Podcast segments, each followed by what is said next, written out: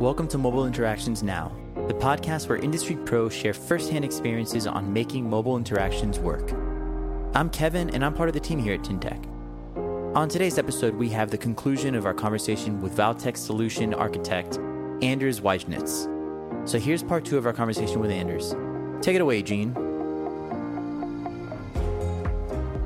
Anders, welcome back to the show. In our previous episode, we had so much fun talking about the broad concept of connected experience. Mm-hmm. But now I would love us to kind of delve deeper into the back end side of it and get even deeper into like where we are at in terms of what's already available to roll out and, and try to impact some of the business outcome as we have now. So with that, I want to pick up from previous episode where we left where we are talking about needing data and leading the right set of data to do certain things. So when you work with your clients and to kind of approach connected experience, how do you usually advise the clients to think about this before you know choosing which technology you know to which use case to start with. Is there more of a helpful guide in terms of how to think about it in general terms? Yes. First of all thanks for having me back. I would say there are general recommendations.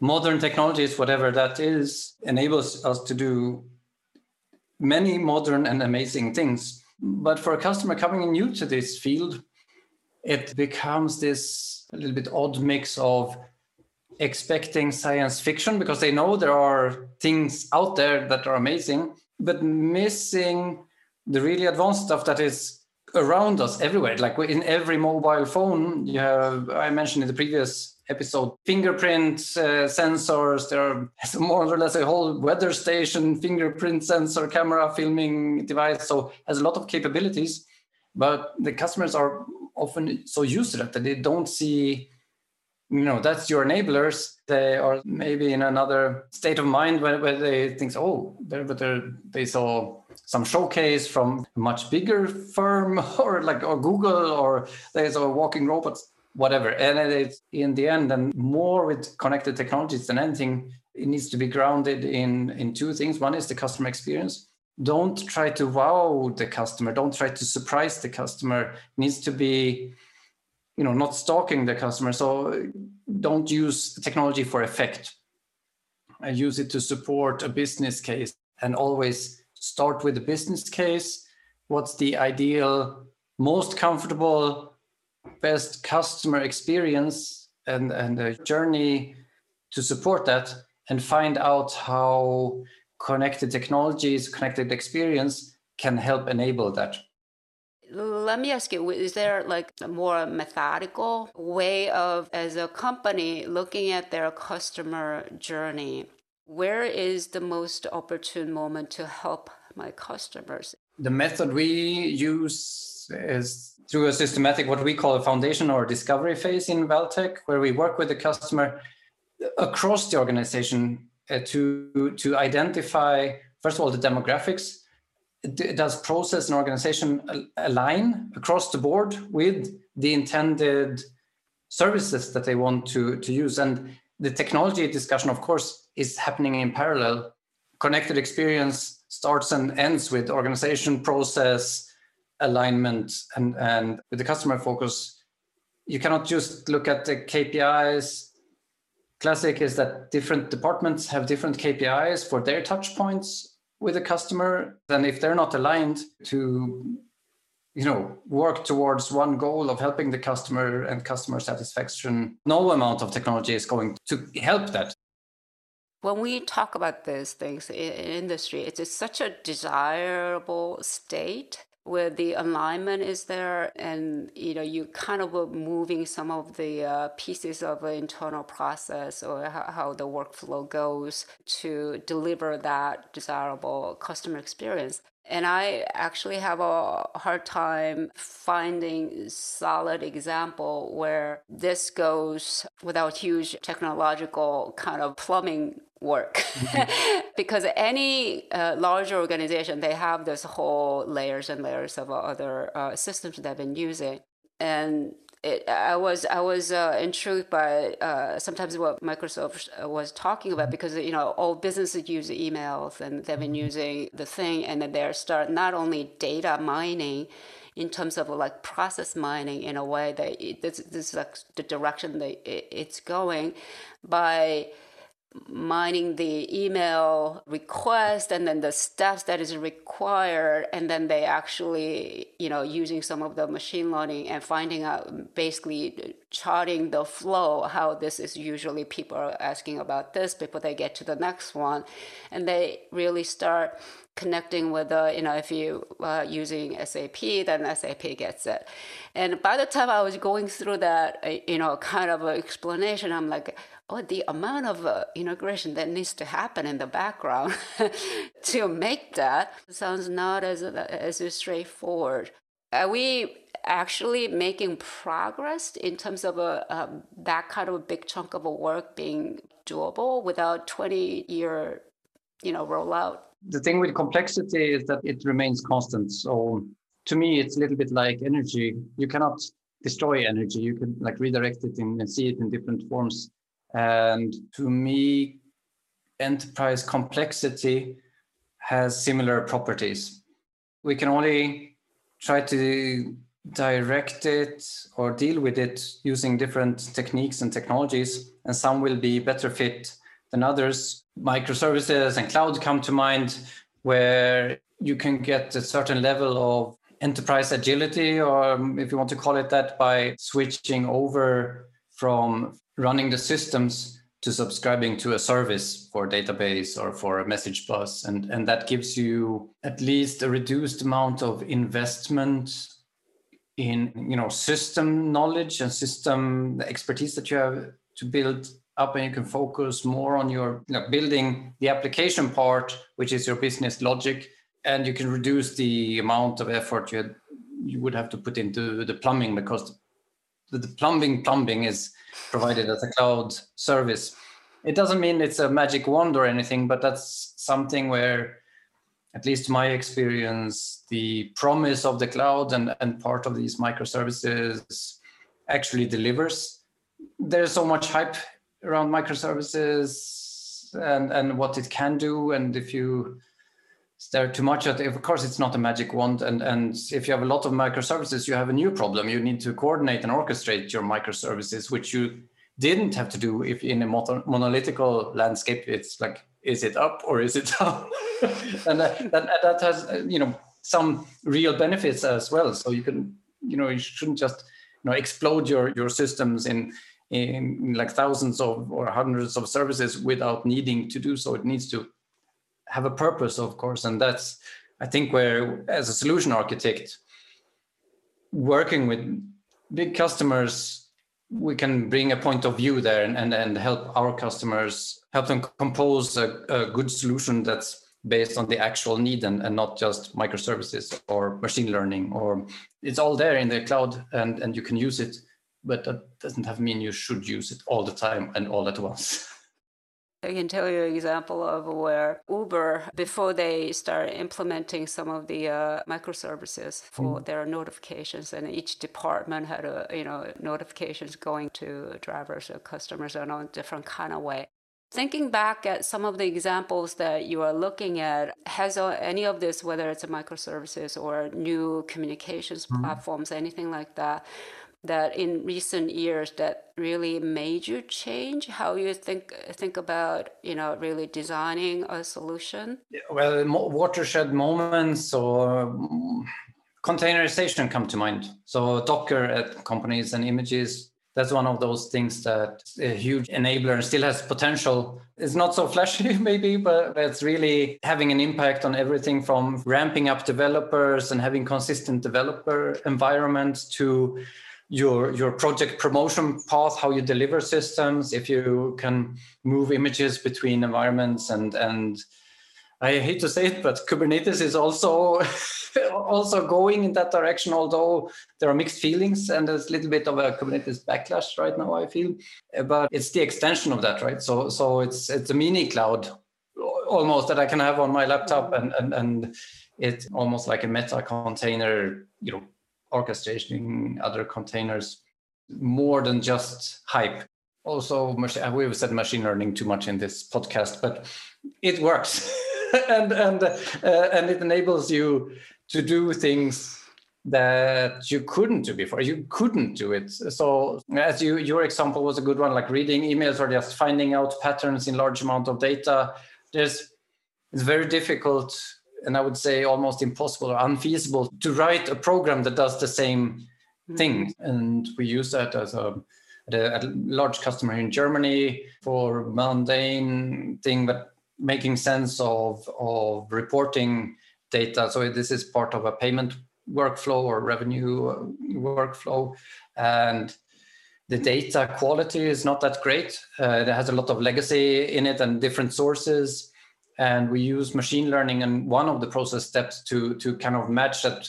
Let's say you get 10, 10 different statements and they are actually only relating to three of your customers, but there are spelling errors or variations due to legacy things. That's a perfect case for machine learning where you can train it on data and you, you can show the machine examples of what it should do and, and, and refine it over time. So machine learning, although it's a buzzword, it works. explain this to like business side of your uh, clients and and if you do what's the secret? How do you do it? Because it's not the easiest topic to make them understand the value of it. Definitely not easy and and often when it comes up you know the expectation and reality machine learning is good at passing butter or doing one one uh, thing or matching these you know statements from a data where data flow doing specific things where you can train it and have examples to show it. The universal thinking machine or it's not automatically a great recommendation engine. Yeah, and the, the example explaining it to customers is often by i would say by example. Avoiding theory and hand waving things and avoiding too much jargon and just showing cases I'm just wondering because when you're dealing with uh, something that could be abstract as a connected technologies and stuff like this, is it is it more of reimagining what the experience will be, the flow will be? Is that good enough to get an okay on it and move and implement, or do do you guys actually run the benefit analysis in a way? For larger projects, you have to run the number, and it's extra important with cloud because like what does cloud mean or cloud native mean for on a for a solution architect perspective? It's the numbers. So previously you could kind of ignore it not ignore it of course but estimation of the project effort was the major part maybe for selling. If you're a solution architect you your task often in pitching a project or selling projects is like okay how long is it going to take? Where are the major risks? But now that's extended in a cloud context to what does it cost to run previously the customer would have to buy a license and then they had the, the license kind of. Uh, now depending on the choices you do for the solution architecture the services you recommend they cost as a subscription. So they will cost depending on running consumption. So you have to forecast based on data volume or, or traffic. And the way you as a solution architect compose the architecture because there's never only one as always there's not one answer can have a huge impact on the running cost. So it's there's much more a stronger impact of running the numbers as you say as part of the convincing the customer that this is the right way to go. And you have to really have to do your homework there to see you know okay uh, what if we if we go with i don't know lambdas and you know uh, serverless functions vis-a-vis running it in an always on um, Docker container or like a container which is running constantly on a VM. You know, those are two different cases. One is on the go or per request billing, and one is more or less per hour billing and, and per CPU. That can have a, a huge impact on. on any on, any trend you are seeing? Uh, seeing the trend that the the cloud providers, of course, in the end will get all the money. so they they they are also changing. So that's part of the challenging. They're changing the pricing, of course, and and it's not as easy as saying, "Oh, this is always on VM, always running." That will, of course, be more expensive in your mind than something that we have just rarely someone is calling this service and, and that should be a serverless function. No, but you, if you run a container all the time, you will get the bulk rebate uh, from, from it can be actually more expensive to shut it down let's say on non-business hours that's often like something that think oh but okay then we shut it down at night because this is only ever needed when people are at work but that can uh, turn out to be more expensive than having it running all the time. So it's not a fixed like set menu. They are also tuning their prices as they are launching or upgrading their services. Yeah that's that's what i see the trend. Is it's a landscape that's finding itself a little bit in terms of pricing. You can make mistakes but you shouldn't look at the final cent as a as a solution architect mm-hmm. are there some things that is emerging that get you a little excited and try to kind of put it into every proposal that is going out the door. I hate to say so of course machine learning on edge every proposal. But but uh, the, that's i would say that's emerging that's maybe trending. And this sounds like a cliche but i really uh, fascinated. I follow the explosion in NFTs and digital collectibles. That's not something you can really put in every proposal uh, because it has a certain. But beyond the high, well, beyond Bitcoin and Ethereum, and just looking at the possibility, so blockchain is a tired maybe, but the smart contracts are wired. That's still a lot, and, and digital collectibles and the things you can do around that and for me, the creator economy and this digital collectibles and NFTs, smart contracts, it's currently like a huge hype around that. And I follow it closely and, and uh, there's so much happening in that space. I wish I could include it in every single proposal. that shall not be fungible. that no, is. Uh, there is also uh, exciting things around that with like social uh, tokens and. Uh, are you are you, know, you really? I mean, I, I have to I have to actually pick on this because here here's the reason why, and I'm I'm sharing with a little bit of a hesitation three years ago now uh, with some developers at work uh, at Tyntec, and we did some smart contract mm-hmm. demos, and and I uh, wrote blogs about that. Mm-hmm. And we created some smart contract that that kind of uh, uh, connects the blockchain world with the with the real world to trigger some kind of uh, authentication moments when you know the parties had to uh, do that. And then it, it was kind of buried actually. Mm-hmm. And then there was like, you know, the, the, the blog piece was collecting dust. And then all of a sudden, um, it's a couple of weeks ago, a couple of weeks ago, we are getting emails happening. about that. And I'm like, and then you're mentioning that, that, that is it, that is uh, getting hot. And I'm like, are you serious? um, so this is like a, a, a hyper trend right now. And you could see it's going a little bit mainstream. It's overhyped again, of course, but but it's going mainstream.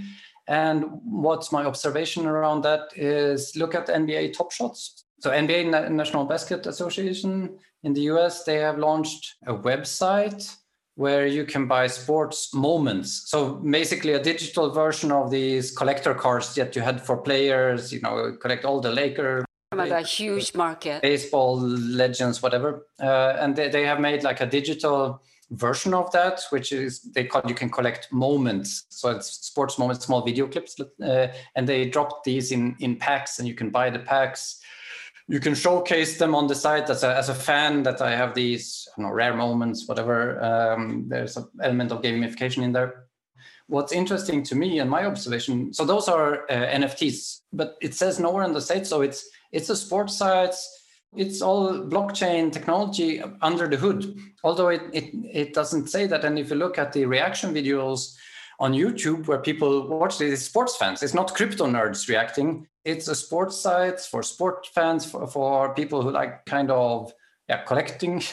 uh, uh, to me, it's a sign that it's going mainstream and it's found, you know, a use and it's a simple use case translating something that worked in the real world online because you can through the smart contracts and and the non-fungible tokens you know guarantee scarcity and there is some you can create these things. And they have sold in the last 40 days i checked at the beginning of this week the traded volume because you can collect them but you can also sell them to the other other fans. So i buy packs. I don't i have duplicates. I don't I have a couple of these moments. I can you know sell them on on the marketplace. They have traded more than 300 million dollars on that site in the last 40 days and 500 million dollars since it since it launched. So it's definitely you know going beyond the crypto community and and, and the nerd community let's say and and it's interesting aspects in there and finally enter the funny money territory yes well it's not fun. it's dollars it's actual money but they, they made the onboarding really easy. I bought one just to see what's the customer experience like. How can I buy one of these cards? And you know what? I don't have that kind of crypto. They don't use Ethereum. They use another. You know, and they, they really made it smooth. And they and the players get kickback. So there are a lot of interesting through these smart contracts.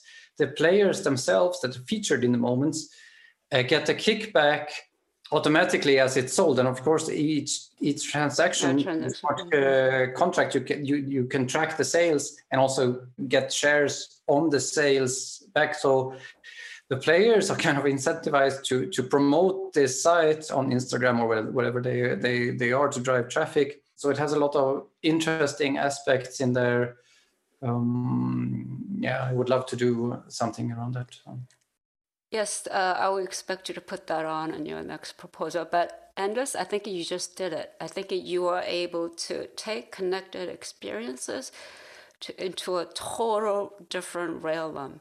Now we are talking about connecting the blockchain world with the real world. And uh, I think that was the point of this. It really is about not necessarily like what happens in one physical store and then going to a website. it, it is about wherever it's taking places and they're connecting all this. So before I let you go, I want to ask you a little quasi personal question. So, can you name the three things you do the most on your mobile phone? Yeah, and I'm I'm boring in that sense. I'm not an app person. Only I have, as everyone, I have Reddit on my phone. I, I browse Reddit in my carefully curated selection of subreddits. I have Hacker News, so that's part of my daily routine, and Facebook, of course, like like most people, and taking photos. But I'm not a heavy user in terms of app games or different things. Reading, YouTube, Reddit. Well, I think you're having fun. I think you're an avid reader anyway. So that's a wrap. Thank you very much. That was tremendous fun, at least for me. Thank you very much. Great to be here. Thanks again to Anders Weidschnitz for joining us today. You can find more about Anders at valtech.de. To find out more about Gene and Tyntec, visit tyntec.com. Make sure to subscribe to Mobile Interactions now in Apple Podcasts, Google Play, Stitcher, or anywhere else podcasts are found. On behalf of the team here at Tyntec, thanks for listening.